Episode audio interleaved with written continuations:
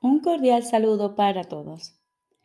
Hoy continuamos leyendo el texto del libro Un curso de milagros.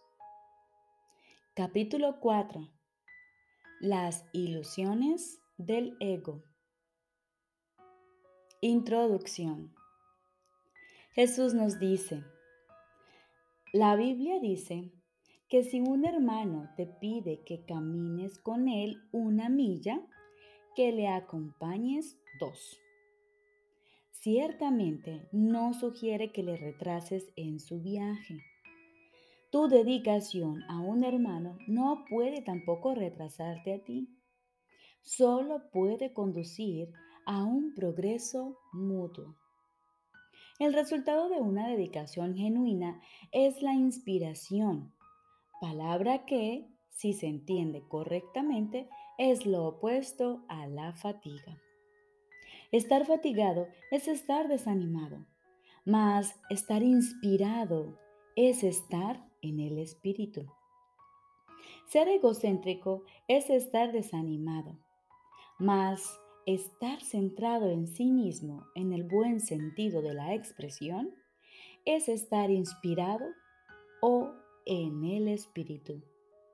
Los verdaderamente inspirados están iluminados y no pueden morar en las tinieblas. Puedes hablar desde el espíritu o desde el ego, según elijas. Si hablas desde el espíritu, es que has decidido acatar las palabras detente y reconoce que yo soy Dios.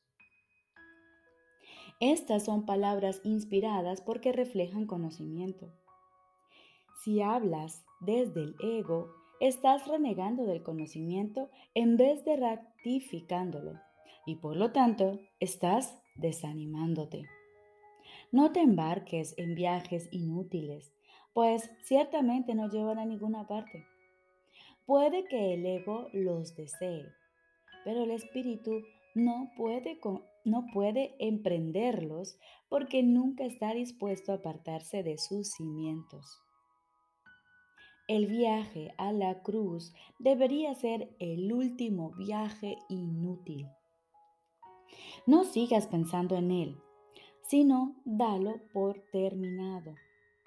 Si puedes aceptarlo como tu último viaje inútil, serás libre también de unirte a mi resurrección. Hasta que no lo hagas, estarás desperdiciando tu vida, ya que ésta simplemente seguirá siendo una repetición de la separación, de la pérdida de poder, de los esfuerzos fútiles que el ego lleva a cabo en busca de compensación y, finalmente, de la crucifixión del cuerpo o muerte. Estas repeticiones continuarán indefinidamente hasta que voluntariamente se abandonen no cometas el patético error de aferrarte a la vieja y rigurosa cruz. El único mensaje de la crucifixión es que puedes superar la cruz. Hasta que no la superes, eres libre de seguir crucificándote tan a menudo como quieras. Este no es el Evangelio que quise ofrecerte tenemos otro viaje que emprender. Y si lees cuidadosamente las lecciones que aquí se ofrecen, estas te ayudarán a prepararte para emprenderlo.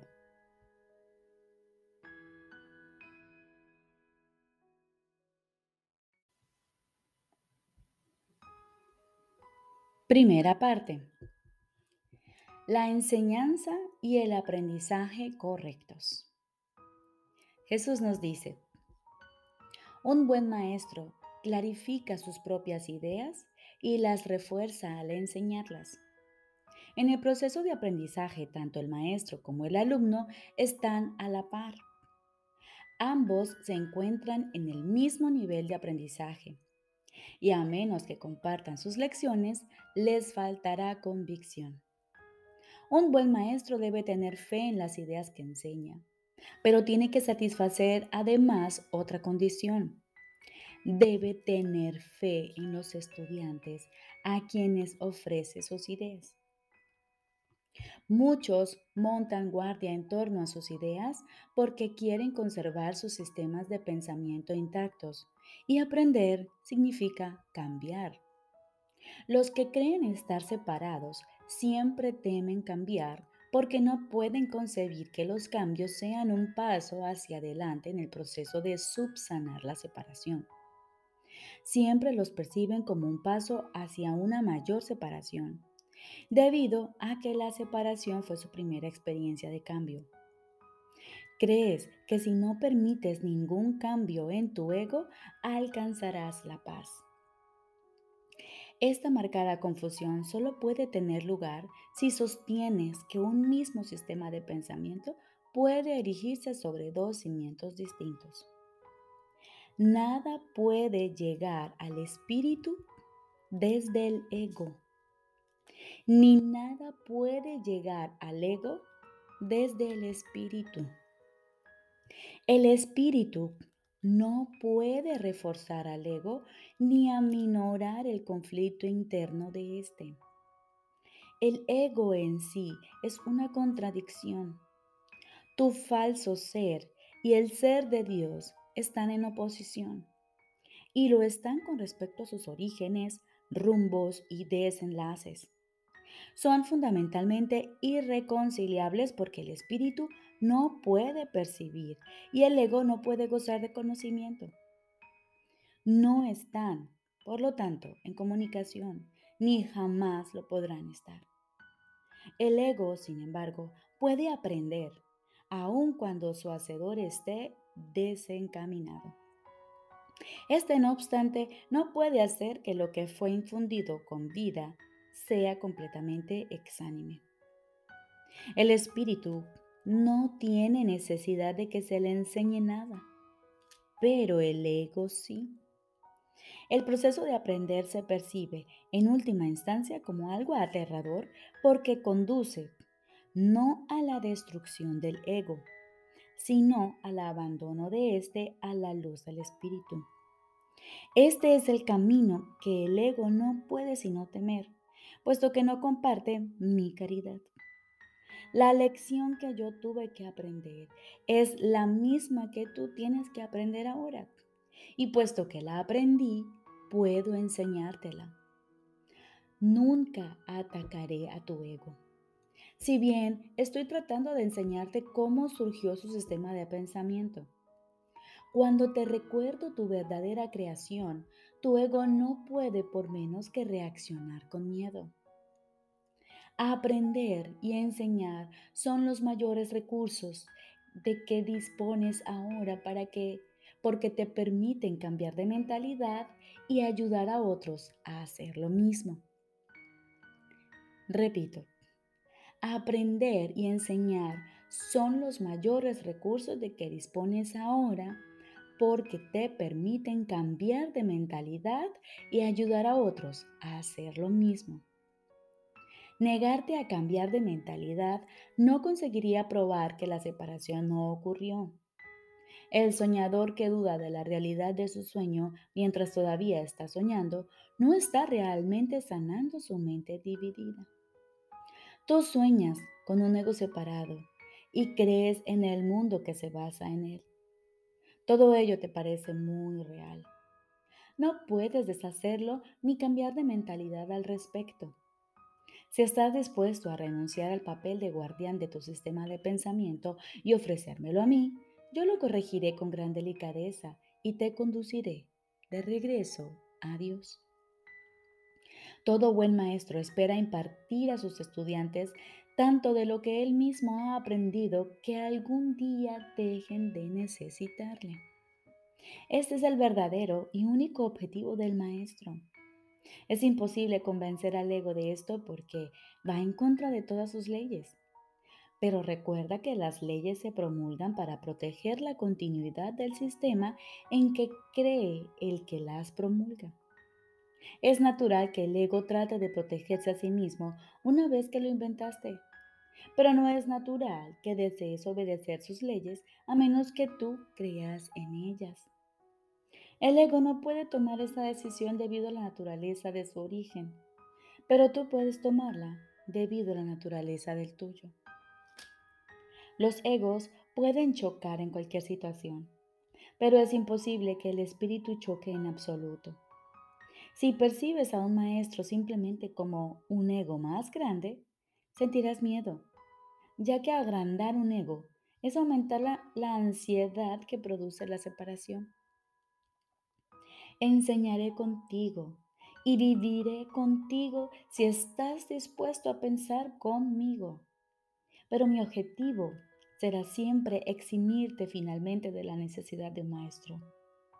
Esto es lo opuesto al objetivo del maestro que se deja guiar por el ego.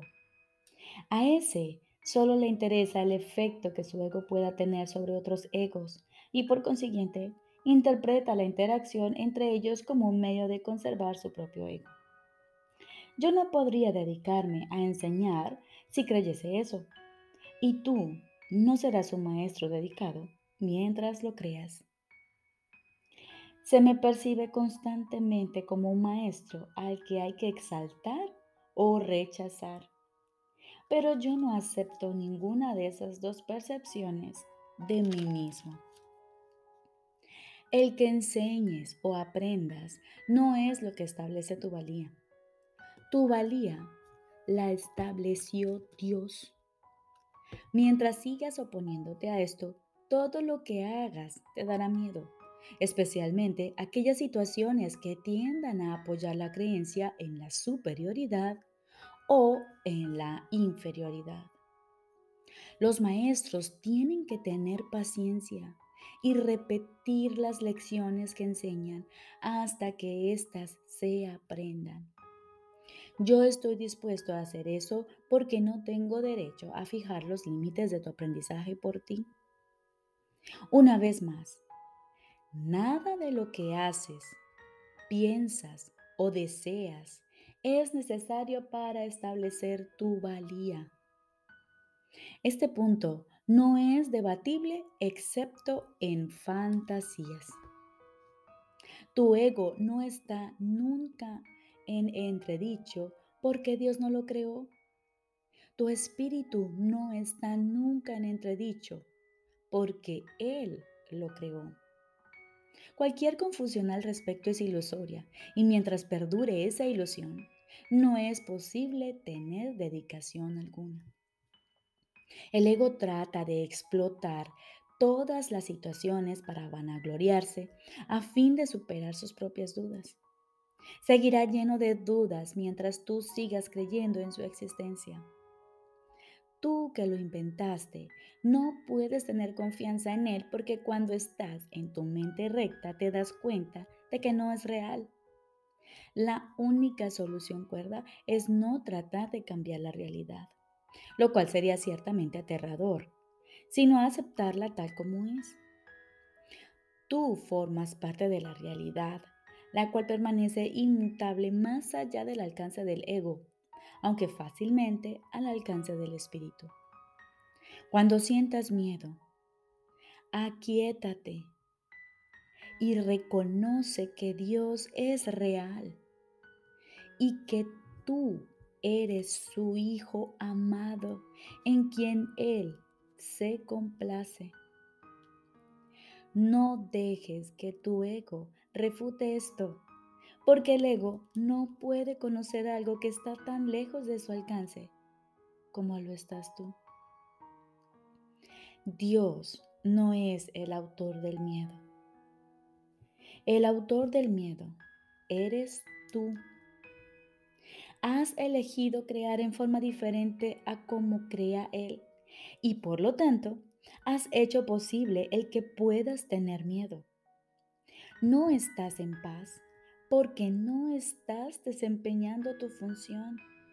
Dios te encomendó una función muy elevada que no estás llevando a cabo. Tu ego ha elegido estar atemorizado en vez de llevarla a cabo. Cuando despiertes, te será imposible entender esto porque es literalmente increíble. No creas lo increíble ahora. Cualquier intento de incrementar su credibilidad es simplemente un intento de posponer lo inevitable. La palabra inevitable le causa terror al ego, pero es motivo de júbilo para el espíritu. Alcanzar a Dios es inevitable y tú no puedes eludirlo de la misma manera en que Él no te puede eludir a ti. El ego tiene miedo del gozo del espíritu porque una vez que lo hayas experimentado, dejarás de proteger y de atribuirle valor al miedo. Le atribuyes gran valor ahora porque el miedo es un testigo de la separación y tu ego se regocija cuando das testimonio de ella. Repúdialo, no le escuches ni le ampares escucha únicamente a Dios, que es tan incapaz de engañar como lo es el espíritu que Él creó. Libérate y libera a otros.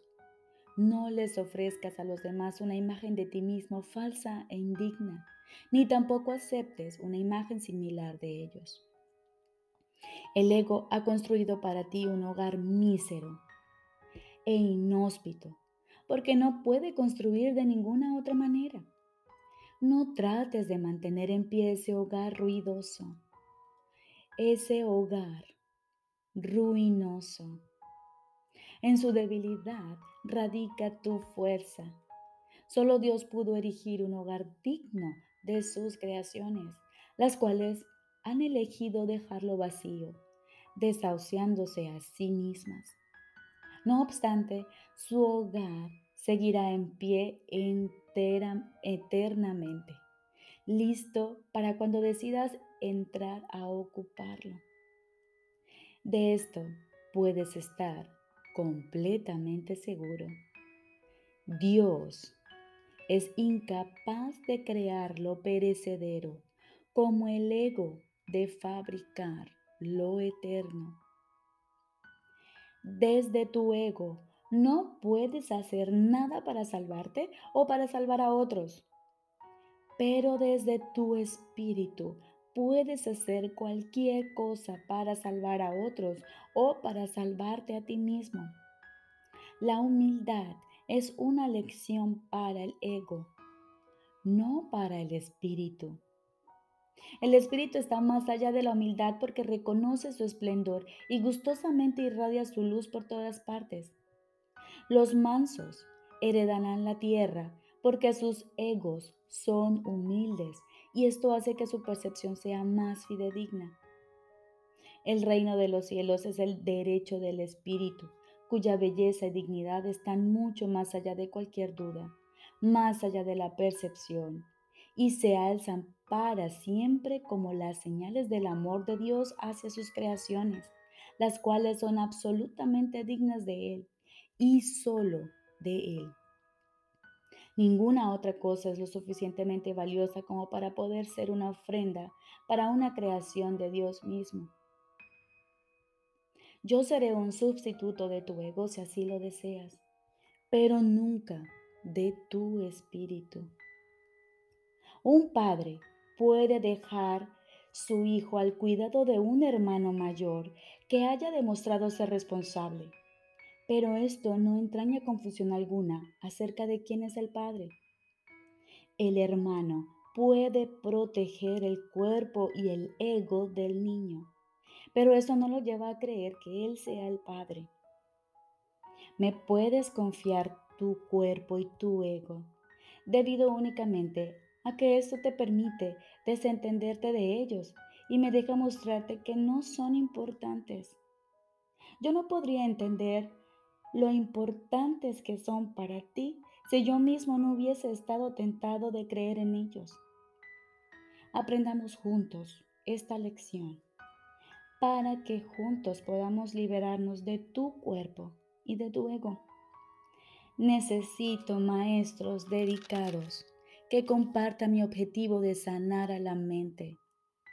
El espíritu no tiene ninguna necesidad de que ni tú ni yo lo protejamos. Recuerda lo siguiente. En este mundo no hay por qué tener tribulaciones, porque yo he vencido al mundo.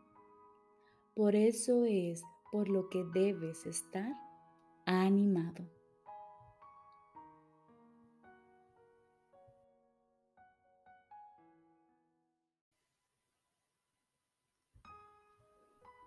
Ahora continuamos con el libro de ejercicios.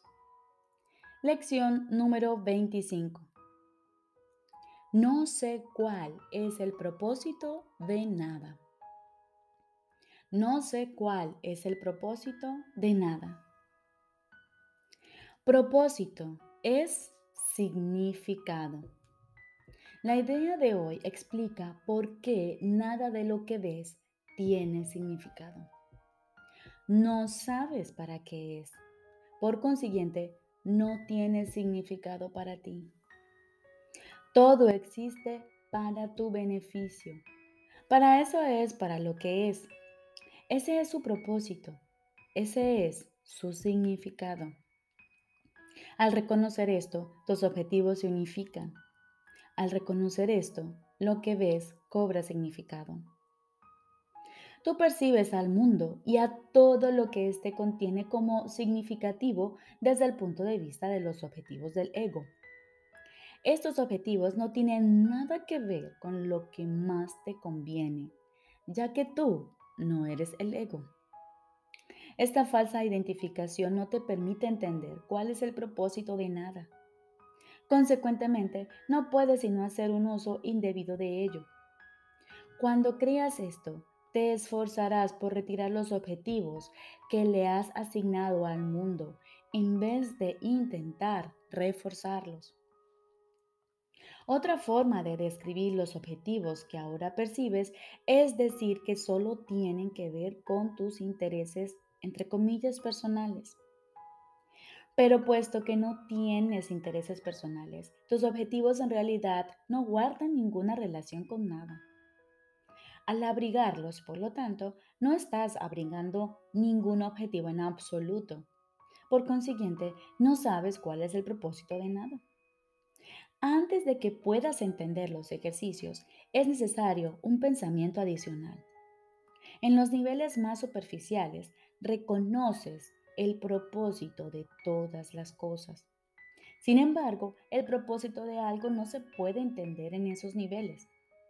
Por ejemplo, entiendes que el propósito de un teléfono es hablar con alguien que no se encuentra físicamente en tu proximidad inmediata. Lo que no comprendes es para qué quieres ponerte en contacto con él. Y eso es lo que hace que tu contacto con él sea o no significativo. Es fundamental para tu aprendizaje que estés dispuesto a renunciar a los objetivos que le has adjudicado a todas las cosas. Reconocer que dichos objetivos no tienen sentido, en vez de considerarlos como buenos o malos, entre comillas, es la única manera de lograrlo. La idea de hoy es un paso en esa dirección. No sé cuál es el propósito nada. Hoy se requieren seis sesiones de práctica, cada una de dos minutos de duración. Comienza cada sesión repitiendo la idea de hoy lentamente. No sé cuál es el propósito de nada. Luego, mira a tu alrededor y deja que tu mirada se pose sobre cualquier cosa que te llame la atención, esté lejos o cerca, sea importante o nimia, humana o no humana. Mientras tus ojos descansan sobre cada objeto así seleccionado, di por ejemplo, no sé para qué es esa silla. No sé para qué es ese lápiz. No sé para qué es esta mano. Dilo lentamente, sin apartar los ojos del objeto hasta que hayas terminado la frase. Pasa luego al siguiente y aplica la idea de hoy de la misma manera. Recordemos. Lección número 25. No sé cuál es el propósito de nada. Aplicamos la idea de hoy seis veces, cada una con una duración de dos minutos. Primero, pensamos esta idea para nuestros adentros. Nos decimos, no sé cuál es el propósito de nada. Luego posamos nuestros ojos en cualquier cosa que nos llame la atención de afuera y le aplicamos la idea de esta forma. No sé para qué es esa silla. No sé para qué es ese celular. No sé para qué es esta pierna. Te deseo un feliz y maravilloso día.